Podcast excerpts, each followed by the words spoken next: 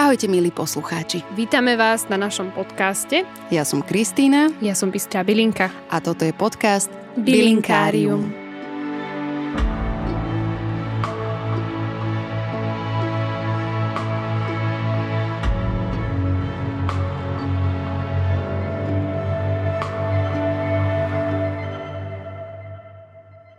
Ahojte, dnešná epizódka je o bazálke. Nebudem sa okolo toho nejako obšmrdať, takže idem rovno na to. Táto fešanda pobláznila svet svojou prenádhernou vôňou, lahodnou chuťou, ale aj svojimi liečivými účinkami.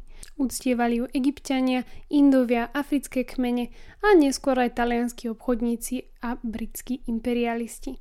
Počas epizódky sa podozvedáte, čo to o pôvode jej názvu a aj o tom, skade pochádza. Zamerieme sa na staroveký Egypt a múmie, ako aj na pobožných hinduistov a famozne legendy o ich posvetnej Tulsi. Dúfam, že ku koncu, keď si povieme o liečení a pridám vám do arzenálu receptov na bazalkové víno, teda e, pridám vám do arzenálu recept na bazalkové víno, tak si sami sadnete do kresla a poviete si, že bazalka je bohyňa, bojovnička a blahodar.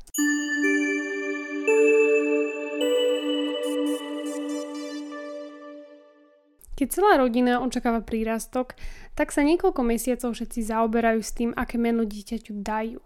Prečo teda bazálke vybrali odborný názov Okimum baziliku? Hm, podľa všetkého je Okimum z gréckého ozo, čo v preklade znamená voňajúci. Dôvod si viete istotne predstaviť, keďže všetci dobre poznáte silu a vôňu tejto fešandy. Druhá časť odborného pomenovania má ako pri všetkých bylinkách dvojaké vysvetlenie. Prvá teória etymológov je grecké slovo pre kráľa alebo panovníka Basileus. Odvodňujú toto prepojenie vďaka titulu král všetkých byliniek, ktoré si bazálka drží až do dnes. Tá druhá, tá zaujímavejšia, sa spája s príšerou známou z Harryho Pottera ako bazilisk. Pamätáte? Ten veľký hnusný hadisko, ktorý sa v tých uh, starých spisoch objavuje ako drak a Harry s ním bojuje vo filme Tajomná komnata. Tiež v takej dosť e, hnusnej e, temnej komnate. Takže podľa rímskych legend bazálka vedela vyliečiť otravu baziliskom. Keďže zrejme, keď bol Harry, Harry akože otravený jedom, ho v školskej nemocnici liečili asi bazálkou. Dáva to zmysel, nie? Nechcem ale predbiehať o príšerách a divných poverách si povieme o čo to neskôr. Prejdeme teraz na taxonómiu a pôvod bazálky. Už keď ale sa bavíme o tých Rímanoch a o tých Grékoch, tak logicky bazálka pochádza práve zo Stredomoria, nie? E, určite nie. Táto fešanda sa dostala Grékom a Rímanom len vďaka hodvábnym a koreňovým cestám z Indie, ako aj z iných tropických oblastí Ázie. V teple a tropických horúčavách Indie, o ktorej si toho povieme celkom dosť dneska, sa využíva táto fešanda už približne 5000 rokov. Patrí do, e, do rodu laminacea, v ktorej je aj hluchávka napríklad a je veľmi náročné pre vedcov ju zaradiť solidne do jednej kategórie, pretože má veľmi, veľmi rada krížo, krížové opelenie a vďaka tomu je dosť nemožné vhodiť ju do nejakej krabičky s jednou vignetkou. Takže momentálny odhad, ktorý máme na číslo druhou bazálky je medzi 50 až 150 opäť vďaka tomu krížovému opeleniu. Najbizarnejšia odroda, ktorú ste isto už zazreli u nás, je Okimum basilicum, uh, Pruna pesces, známa u nás ako bazalka červená Chianti. A dá sa zakúpiť fakt za necelé euro, hoci kde, či už online alebo, alebo v Hornbachu, takže dá sa všetko. Ak sa chce, chceme ale baviť o tom, ako rastie, tak u nás na Slovensku vydrží v záhrade či kvetinači iba do konca leta. Kdežto v prirodzenom prostredí je trvalko, ktorá vydrží tak 1 až 2 roky, ako taký menší krík. Ja som si nedávno spravil taký mierny experiment a dala som bazálku iba tak, že kúpila som si zeminu a dala som si ju do kvetináča, nasypala som tam nejaké bazálkové uh, semiačka. A povedala som si, že keď už je ten maj a má sa to predpestovať, hej, vo vnútri a neviem čo, ale už bol maj a hovorím si, ale tak dám si ju vonku, uvidíme, jak to pôjde, musím sa vám priznať, normálne som bola šokovaná, pretože v momente, ak som zasadila tie bazalkové semiačka, ktoré stali možno 90 centov v Hornbachu, tak mi začala rásť a už je veľká, normálne veľká. Takže nie je žiadny stres, ak máte doma kvetináč, zeminu, na pestovanie byliniek, bylinková zemina, nájdete ju všade fakt. Takže kľudne si to len nasypte, polejte a čakajte. Takže tak. Prejdeme ale na staroveký Egypt, pretože je to veľkou súčasťou dnešného podcastu. Budeme sa skôr baviť o civilizáciách, ktoré boli veľmi dávno a o ktorých vieme veľmi málo. Alebo keď vieme, tak je to skôr stereotyp. Poďme.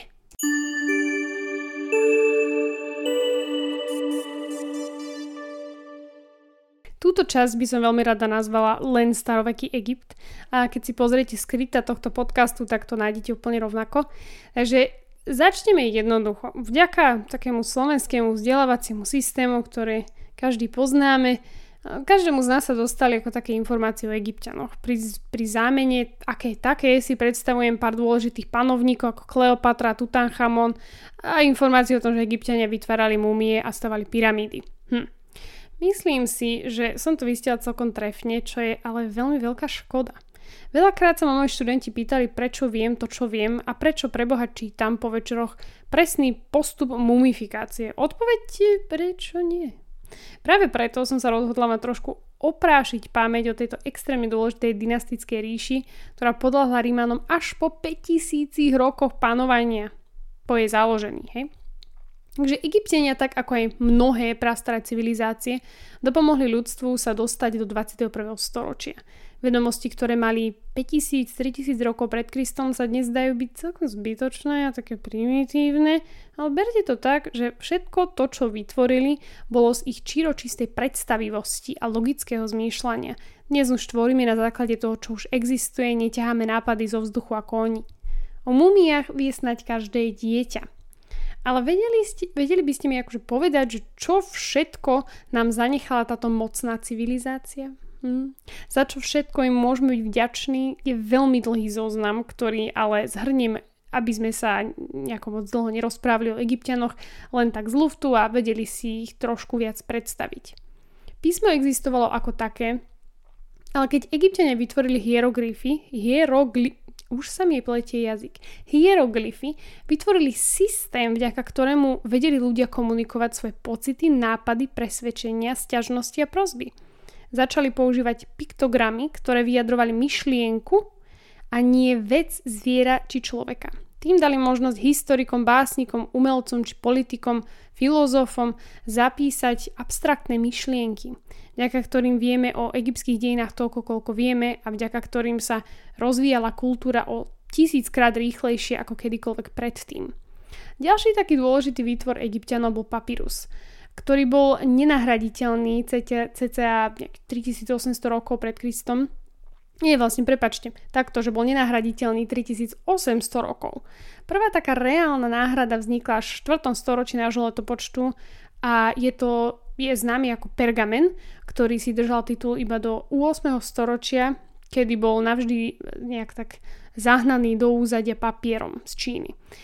Ak ste boli niekedy v Egypte a kúpili si papírus, doniesli ho domov a pár, po pár dňoch začali cítiť nechutný zápach bolo to vďaka papírusu. Nie je to najvonevejšia vec na svete, ale vďaka papírusu máme zapísané dejiny celej antiky v Európe, Afrike a Malej Ázii.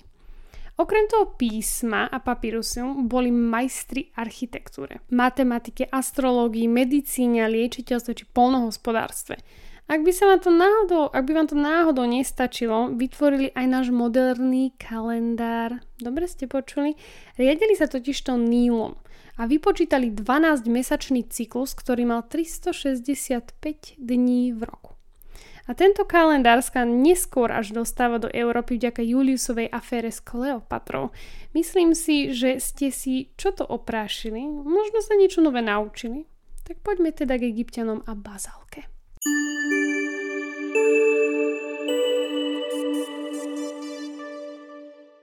Starovekí egyptiania boli naozaj veľmocou a oproti okolitým civilizáciám v danej dobe mali v skutku dosť komplexnú kultúru.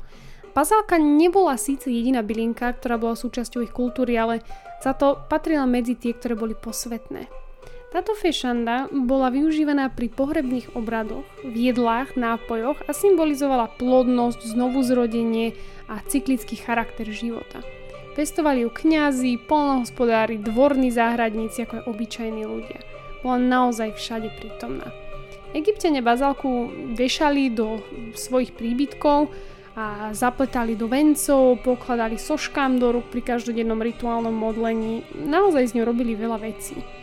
Zasvetená bola bohyni Isis a Hator, ktorých mena ste už určite niekde započuli, lebo sú také dosť populárne. A vlastne Isis bola bohyňou lásky, liečiteľstva, plodnosti, mágie, e, mesiaca a matka egyptianov aj počas rímskej okupácie.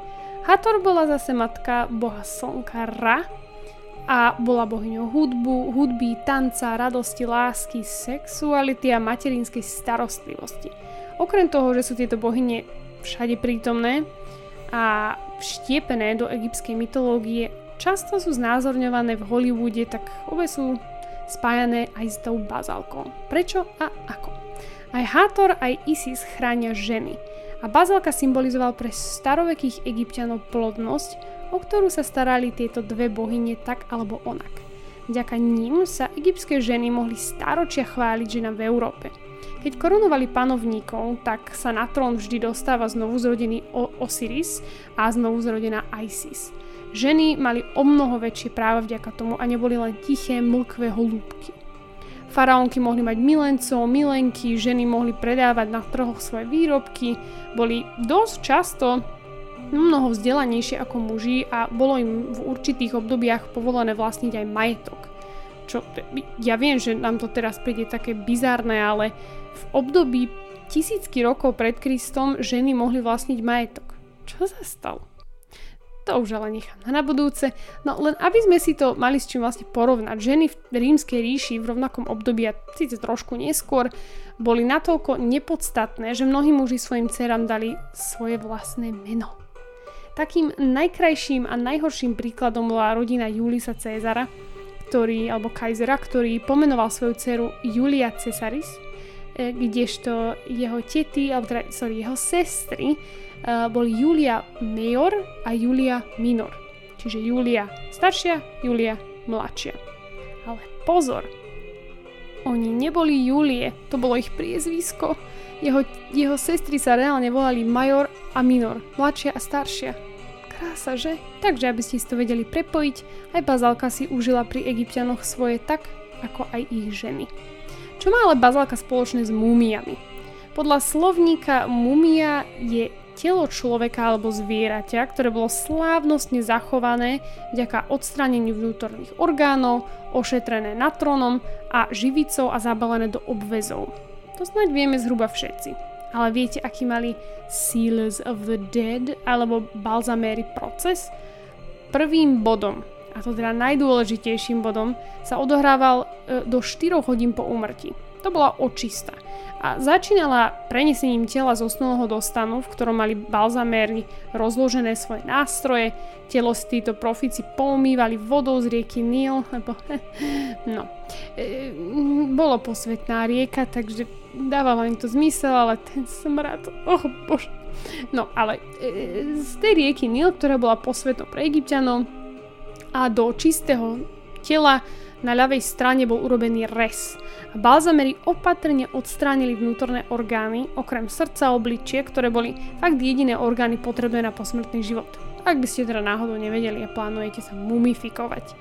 Orgány potom opatrne umiestnili do samostatných nádob alebo do kanôb, z ktorých každá predstavovala iné božstvo. Pavian, Hapi, predstavoval plúca, tam sa vlastne dávali plúca, Šakal Daumetev bol žalúdok, poloboh alebo vlastne boh Imsety, pečeň, ktorý bol znázornený ako človek a sokol Kebehesefna, uh, Kebehesenufa, tak, dobre som to povedala, uh, bolo vlastne čreva. Takto krásne vyčistené, oh bože, neviem si to ani predstaviť, oni museli mať žalúdok z, z ocele, pretože ja by som odpadla asi po troch sekundách. Ale toto vyčistené telo sa nechalo sušiť, dehydrovať pomocou soli alebo teda natrónu, ktorý egyptiania ťažili v Uadi a Natrón alebo v údoli Natrónu. na trónu. Hmm, to je, áno, len mi niečo napadlo. To je jedno. Telo potom nechali odpočívať asi 40 dní, aby na trón mohol uh, vytiahnuť vlhkosť tkaní a zabrániť tak rozklad, lebo keď, keď zanechali vlastne to telo tak a nebolo tam, nebol tam ten natron, tak ten zápach, ktorý, ak ste už niektorí zažili, z mŕtvoli, či už zo zvieraťa, alebo z niečoho iného, dúfam, že nie, tak e, vlastne tomu toto zabránilo. Keď prešlo 40 dní, telo bolo opatrne poumývané uh, a od toho nátoru uh, na trónu a tí balzamery začali vyťahovať aromatické bylinky, oleje, aby zosnuli nádherne voňal aj po smrti. Jednou z tých aromatických byliniek bola aj bazálka, ktorú využívali ako olej. Mala chrániť osobu aj v nasledujúcom živote a dopriať plodnosť, aby si daný človek vedel rozšíriť potomstvo aj na druhej strane dúhy. Telo potom parfémovo, po, akože po parfémovom kúpeli zamotali do platna a tak ďalej a tak ďalej. Chcela som vám to len v podstate opísať, ale nechcem, aby si teraz mysleli, že ktorákoľvek Zuzka, Majka či Andrejka si mohla dovoliť tento zdlhavý proces. Mumifikácia v takomto podaní bola väčšinou vyhradená iba pre tie najbohatšie vrstvy. A tak je to aj dnes. Áno, áno. Ľudia sú neustále mumifikovaní. A určite budete vedieť, o kom hovorím, keď poviem, že diktátor Lenin, ktorý takto krásne pochovaný, alebo teda zachovaný, leží v Moskve a dokonca aj Klement Gottwald, prezident uh, Československej republiky. Takže aj ten je mumifikovaný. Asi chceli byť ako egyptiania. No, ale ako ste si mohli zatiaľ všimnúť, tak vôňa bazalky je celkom ospevovaná téma. Čo keby vám ale poviem, že aj v Indii sa nachádza dokonca bazalkový kult? Bazálková bohyňa a každý pobožný Ind má doma plné parapety bazálky. Precestujeme si to do Indie a povieme si, čo to o ich fanatickej láske voči bazálke.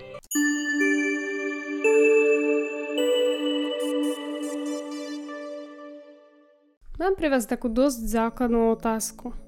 Čo vôbec vieme o Indii? Čo si predstavujeme, keď počujeme Indiu? Imperializmus, Kama Sutra, Taj Mahal, Kari a Geta v Bombay? Môžu byť? Keďže tieto základy sú dosť veľký stereotyp a tak ako aj bylinky, tak aj každá krajina má mnoho tvári a milión príbehov, aj India je presne taká istá. A bola by naozaj škoda to preskočiť. Takže to nebudeme preskakovať. Prvé ľudské sídla sa objavili v Indii alebo na území Indie už 250 tisíc rokmi počas paleolitu. Prvé zárodky civilizácie sa objavili pri rieke Indus v podaní harpatskej kultúry, o ktorej vieme značne menej ako o tých egyptianoch. Oni si totiž to veľa toho nezapisovali a nemali nejaký spôsob zachovávania informácií tak ako mali egyptiania tie hieroglyfy.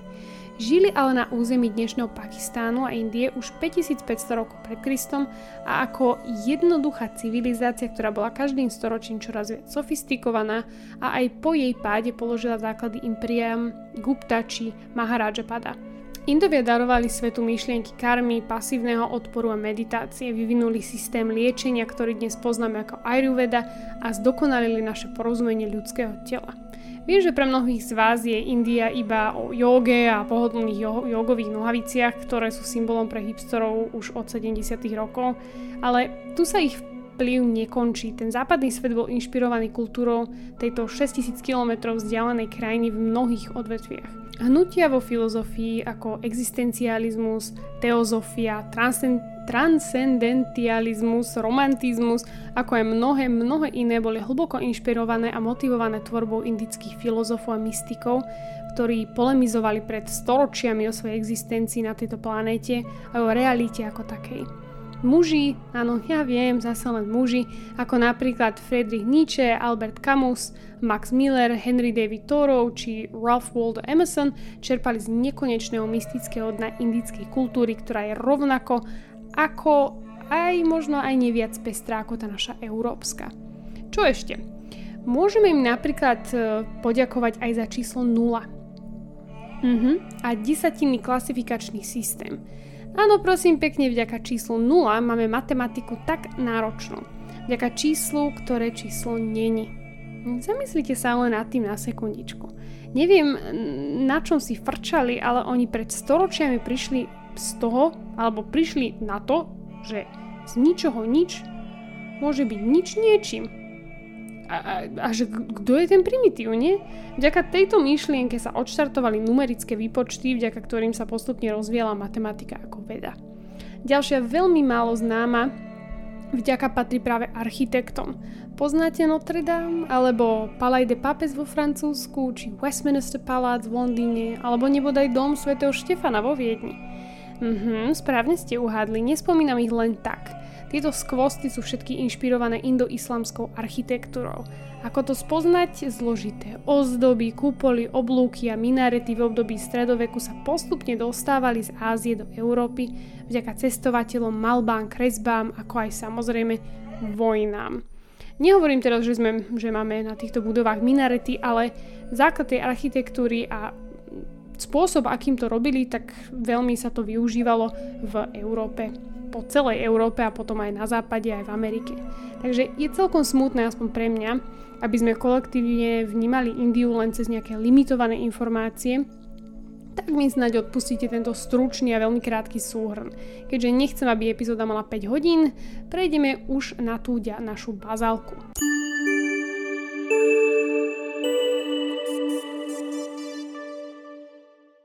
Ak ste už niekedy počuli o Tulsi alebo videli v nejakom ekobioro obchodíku, tak sa vám istotne zakrútila hlava nad cenou za jej drobné lístky či oleje, ktoré vedia stáť za 150 ml aj 30 eur.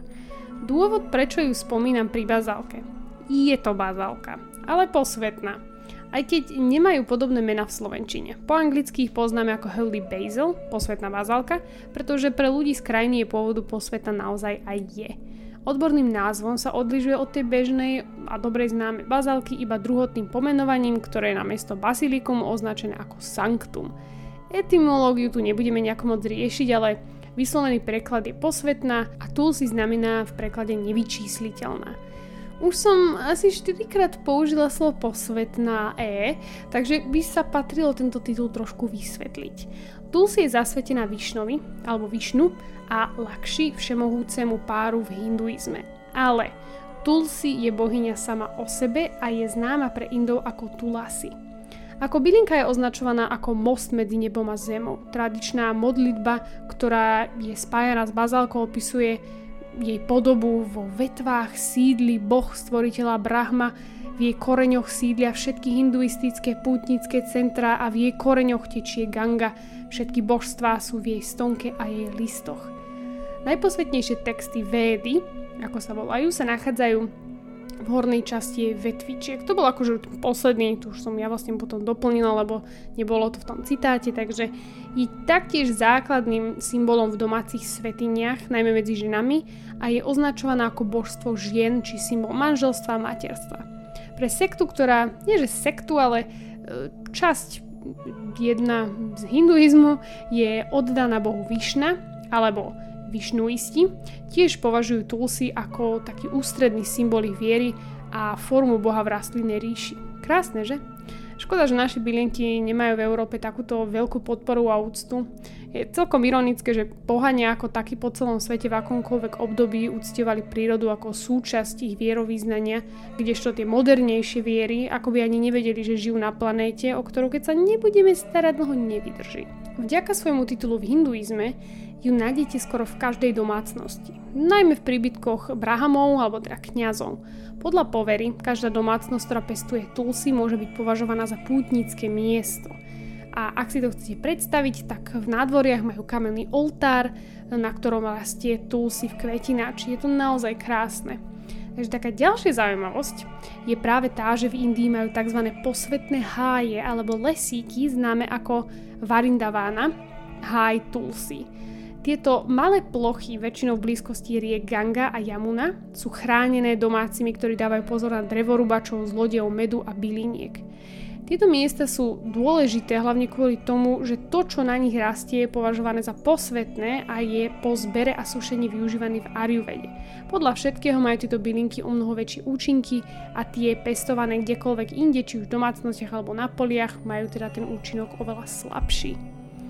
Ako ju ale uctievajú?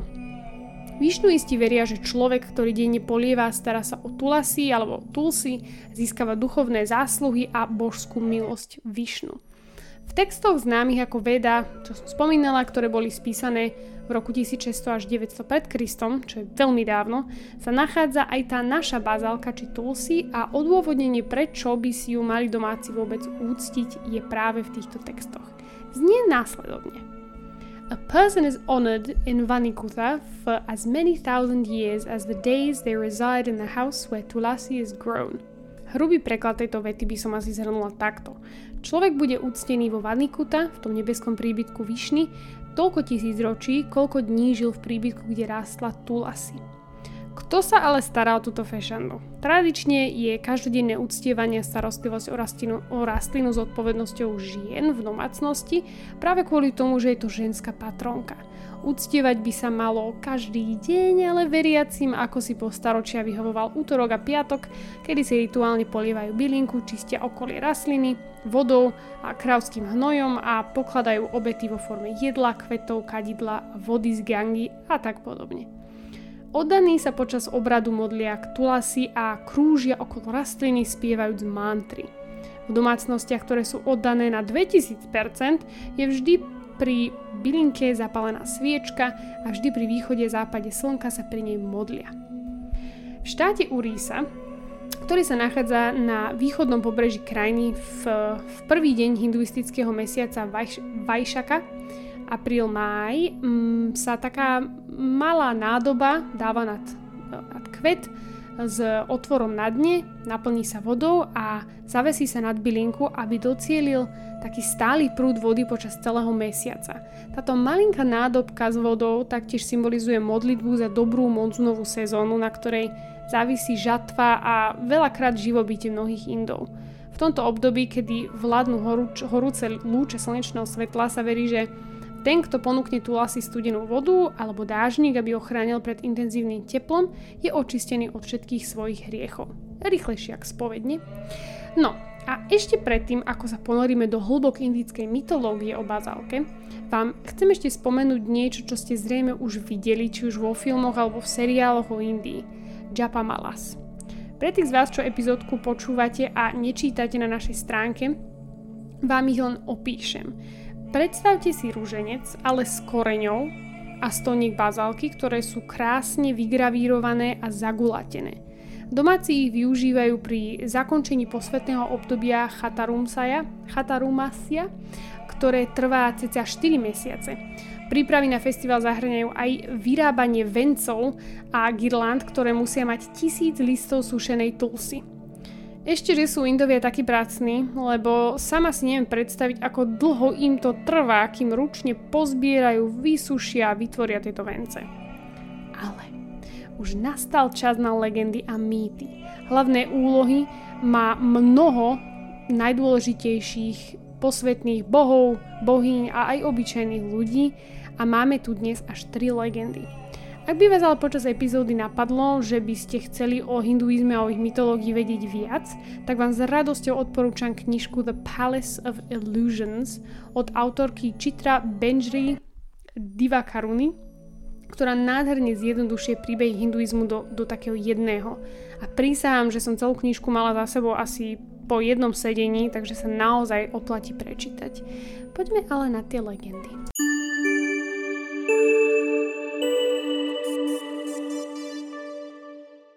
Dávno pradávno v malej dedinke v Indii žila dobrosrdečná žena menom Lakšmi.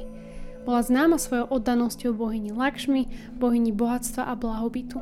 Lakšmi trávila každý deň modlitbami, ponúkaním kvetov a zapalovaním kadidla pred nádherné zdobeným oltárnom, ktorý bol zasvetený bohyni. Vedľa oltára mala Lakšmi malú rastlinku Tulasi, ktorá bola reinkarnáciou samotnej bohyni. Deva sa o rastlinu vrúcne starala, každý deň ju polievala a v jej prítomnosti spievala hymny, aby rástla do výšky a krásy. Jedného dňa navštívil dedinu starý mudrc, známy svojimi znalosťami o bohoch menom Narada. Keď sa Narada dopočul o Lakšme, rozhodol sa otestovať silu jej oddanosti. Ako sa tak mudrc prechádzal dedinou, uvidel pred Lakšminým domom zasadenú Tulsi – Premenil sa na žobráka a pristúpil ku deve, ktorá ho privítala s vrúcným úsmevom. Žobrák požiadal Lakšmi o jedlo a tvrdil, že niekoľko dní nejedol. Lakšmi plná súcitu pozvala žobráka do svojho domu a ponúkla mu výdatné jedlo. Keď spolu sedeli, žobrák sa pozrel na rastlinu a tak pomedzi reč poznamenal, táto rastlina tulasi vraj prináša veľké bohatstvo, bola by škoda, keby uschla. Lakšmi pri tej myšlienke pokleslo srdce. Okamžite si uvedomila, že bola natoľko zaujatá svojou oddanosťou bohyni, že zanedbávala živú rastlinu vo svojej starostlivosti. Odhodlaná zachrániť Tula si rýchlo doslúžila žobrákovi a vybehla von. S veľkou lútosťou Lakšmi zazrela, že rastlina Tula si skutočne začala chradnúť kvôli nedostatku vody. A tak si klakla vedľa rastliny a modlila sa o odpustenie, až sa jej z očí začali tlačiť slzy. Slúbila, že bude pri starostlivosti o rastlinu pozornejšia a oddanejšia. V tom okamihu si žobrak stiahol masku a ukázal sa jej ako mudrc narada. Usmial sa na Lakšmi a povedal jej, tvoja oddanosť a úprimnosť sa dotkli srdca bohyne Lakšmi, skúšala ťa a ty si obstála. Lakšmi bola prekvapená a pokorená. Uvedomila si, že skutočná oddanosť nie je len o rituáloch a modlitbách, ale aj o starostlivosti o všetky živé bytosti okolo nej. Od toho dňa sa Lakšmi ešte viac venovala svojim modlitbám a starostlivosti o rastlín. Ako roky plynuli, Lakšmina oddanosť a láskavosť priniesli do jej života veľké požehnanie. Jej dedina prosperovala a široko ďaleko bola známa svojou štedrosťou a láskou. Rastlina tulasy prekvítala a vyžarovala pulzujúcu energiu, ktorá sa dotkla každého, kto s ňou prišiel do kontaktu. Pripomína nám, že naše činy a to, ako sa správame k druhým, sú základnými aspektmi duchovnej cesty. A poukazuje aj na to, že tie najjednoduchšie skutky láskavosti môžu do nášho života priniesť veľké požehnanie a hojnosť. Krása, že? Keď som prvýkrát tento príbeh počula od kamarátky, tak mi jedna dve slzíčky stihli vybehnúť, kým skončila. Legendy sú a vždy boli nástrojom, ako sa poučiť z chýb postav, o ktorých si staročia hovorili naši predkovia. Práve preto ideme hneď na ďalšiu legendu, pretože ako hútoria Briti, legends are lessons, alebo legendy sú lekcie.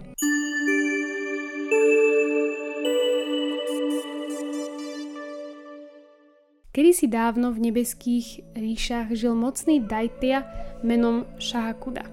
Bol to impozantný bojovník s obrovskou mocou, ale ako to chodí, tak mu po chvíli moc nestačila a bol odhodlaný jej získať viac.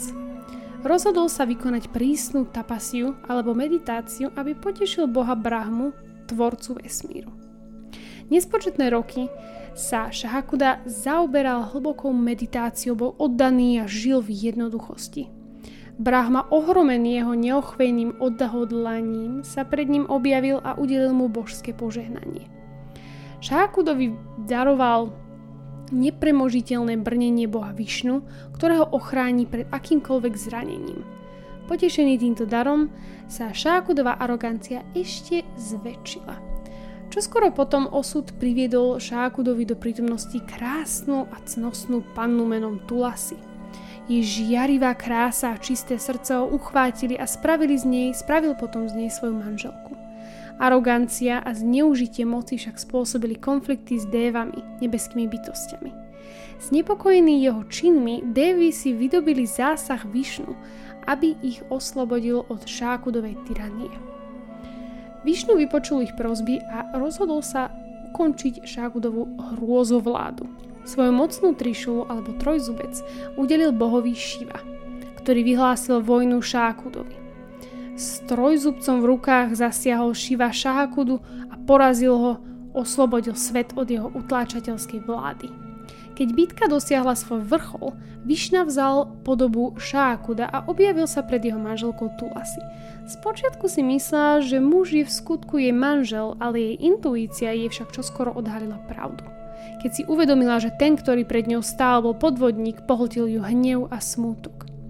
Tula si vo svojej zúrivosti začala preklinať podvodníka, ale predtým, ako mohla ublížiť, sa Višnu premenil do svojej skutočnej podoby.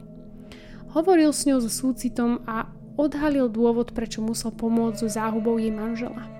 Vysvetlil, že nastal čas, aby sa Šákuda vrátil do Goloky do božského sídla a znovu prijal svoju pôvodnú podobu Sudámu, jedného z oddaných spoločníkov Višnu. Zarmútenej žene povedal, že jej pozemská cesta sa končí a teraz má príležitosť prevádzať ho do jeho príbytku, do jeho nebeskej ríše a stať sa jeho väčšným spoločníkom. Uistil ju, že jej fyzická podoba sa premení na svetú rieku Gandaki a jej vlasy sa stanú posvetnou rastlinou Tulasi, ktorú uctievajú všetky tri svety. Tulasi, ohromená milosťou od Višnu a hĺbkou jeho lásky prijala jeho pozvanie. Odovzdala svoju smrteľnú schránku a vydala sa s Višnom do Vakunity. Ako boh slúbil, jej fyzická podoba sa stala posvetnou riekou Gandak, zatiaľ čo jej vlasy sa zmenili na uctievanú rastlinu Tulasi, ktorá symbolizovala jej väčšinu prítomnosť a význam. Táto legenda o týchto dvoch milencoch svedčí o sile oddanosti, obety a božského zásahu. Zdôrazňuje transformačnú cestu Tulasi od tej smrteľnej bytosti k posvetnej rieke a uctievanej rastline Tulasi, navždy zakotvenej v srdciach a rituáloch oddaných. Skrátke, ak ste dobrý, oddaní a máte čistú vieru, tak ste safe. Táto legenda je skôr pre mňa symbolom našej ľudskej chamtivosti. Napadá ma citát od jedného francúzského matematika filozofa Bazilieho Pascala Spravodlivosť bez moci je bezbranná. Moc bez spravodlivosti je tyrania. Naša posledná legenda je asi moja najobľúbenejšia a je aj najkomplikovanejšia. Takže ak si pomýlim alebo mi mm, spôsobia ťažké mená bohov, nejaké preklepy, tak mi to odpuste. Má ale totiž to mnohé postavy a je asi najdetálnejšia legenda o bylinky, o bylinke, akú som kedy počula.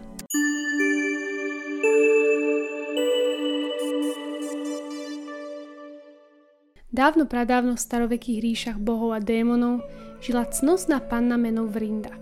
Bola dcérou Kalanemy, mocnej Asury, démonky a bola známa svojou zbožnosťou a neochvejnou oddanosťou Višnovi. Vrindino čisté srdce a úprimné modlitby upútali pozornosť Jalandára, Asuru démona, zrodeného z hnevu boha Šivu. Jalandára ohromený jej krásou a oddanosťou požiadal Vrindu o ruku a ona prijala. Tom čase boli Asurovia démoni naplnení hnevom a odporom voči dévom, nebeským bytostiam. Chceli sa pomstiť za svoju porážku v bitke a Jalandára poháňaný svojou zdatnosťou a ambíciami viedol úspešnú vojnu proti dévom, tým nebeským bytostiam a dobil ich nebeskú ríšu Svargu. Vládol čestne a spravodlivo a etabloval sa ako cnostný panovník. Všetko sa však zmenilo, keď mudrc Narada narozprával Jalahandrovi príbehy o neporovnateľnej kráse bohyne Pravaty. Jalahandra, pohltený túžbou a zaslepený svojou aroganciou, požadoval, aby mu veľboh Šiva odovzdal par- Pravaty. Tento akt drzosti rozúril Šivu a vyhlásil vojnu Asurovi. Napriek svojej odvahe a neporaziteľnosti sa Jaladhara ocitol pred impozantným protivníkom, ktorým bol Shiva.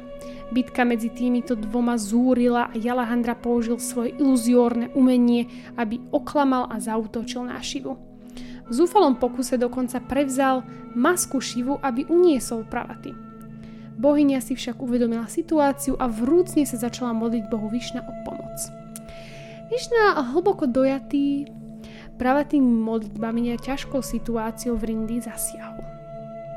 Uvedomil si, že Jalahandrova neporaziteľnosť bola spôsobená čistotou a cnosťou jeho manželky v Rindy. Aby premohol tento štít, sa objavil vo sne pred Vrindou a ukázal jej strašnú víziu porážky a smrť jej manžela.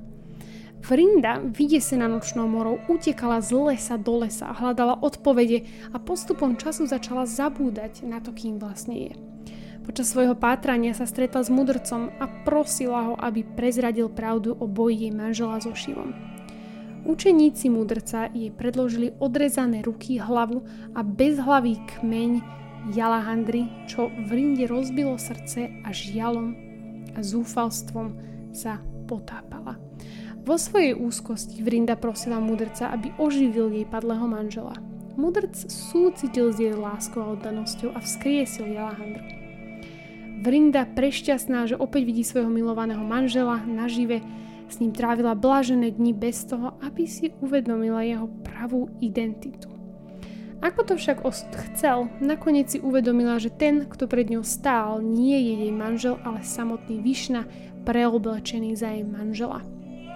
Vrindino srdce, zradené a zničené podvodom, sa naplnilo hnevom. Prekliela pána, Višnu alebo boha Višnu a vyhlásila, že on zažije tiež bolesť z odlúčenia od svojej milovanej manželky, rovnako ako ona od svojho manžela. Pri čine najvyššej obete sa podpálila, aj keď si ju Višna snažil zastaviť. Jej cudnosť, ktorú jej Višna odobral, oslobodila Šivu z Jalahandrovej neporaziteľnosti a vďaka podvodu vyhrával Šiva. Následky bitky zanechali Višnu zasiahnutého. Odmietol sa pohnúť od spálenej vrindy, pohltený smútkom a výčitkami svedomia lutoval svoje činy. Dévovia, ktorí boli svetkami jeho hlbokého utrpenia, zavolali praktínho boha prírody, aby ponúkol riešenie. Boh Prakrity predstavil zarmútenému Višnovi tri semená, reprezentujúce tri guny alebo vlastnosti prírody. Satava, Rajaš a Tamas. Devi zasadili tieto semená na mieste, kde zostal Višnu a vyklíčili z nich tri nádherné rastliny. Prvou rastlinou bola Dáhitri, ktorá symbolizovala Satugunu, vyžarovala čistotu a súcit. Druhou rastlinou bola Malati, ktorá predstavovala Rajs Guna, tá vyžarovala a dynamiku. A tá tretia rastlina, ktorá rozkvitla, bola Tulasi, stelesňujúca Tamas Gunu, esenciu oddanosti a neochvejnej viery. Tula si vyžarovala božskú auru a uchvátila Višnovo srdce svojou pravou láskou a oddanosťou. Keď sa Višnu pozrel na tie tri očarujúce rastliny, jeho utrpenie sa postupne rozplynulo a on našiel útechu v ich prítomnosti. So srdcom naplneným vďačnosťou sa Višna rozhodol vziať všetky tri rastlinky do sebou do svojho nového nebeského sídla. I božská prítomnosť priniesla Višnovi obrovské potešenie a radosť tíšila jeho bolesť a slúžila ako pripomienka väčšnej lásky a obety Vrindy. Legenda o Vrinde a Jalahandre, Jalahandrovi je prepletená s príbehom týchto troch rastliniek a je dôkazom sily oddanosti obety a hlbokého vplyvu, ktorý má na božskú ríšu. Vrindina nezišná láska a kliatba, ktorú udelila Višnovi, vystúpili do prejavu posvetnej rastliny Tulasy, ktorú uctievali alebo uctievajú pre duchovný význam a ktorú si vážia oddaní po celom svete. Ja viem, táto bola v skutku dlhá a ak ste vydržali až sem, tak vám chcem poďakovať za vašu odvahu sa učiť naďalej o kultúrne vzdialených častí sveta. Keďže sme si to dneska naozaj veľa povedali, tak mám pre vás ešte liečiteľstvo, ktoré si v skratke opíšeme, aby ste si vedeli túto fešandu, či už tú našu starú dobrú bazálku, alebo tú si využiť bez strachu aj doma.